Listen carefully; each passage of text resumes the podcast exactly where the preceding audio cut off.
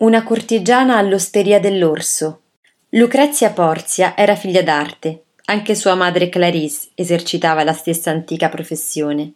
Da bambina vendeva le mele cotte in strada e ballava nelle osterie. Venne soprannominata Madre ma non vuole mia madre non vuole.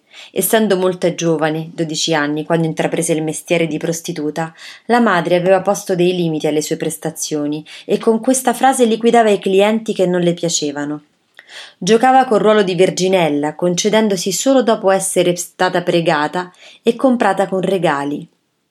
Fu una delle cortigiane più prese di mira dalle pasquinate. Scommise cento ducati sul nome del nuovo papa che sarebbe stato eletto. Se avesse perso, si sarebbe concessa gratis per tre notti. Puntò su un cardinale suo amante, ma perse la scommessa. Fece carriera e da una misera casa in cui viveva arrivò ad abitare in una casa lussuosa vicino all'osteria dell'orso.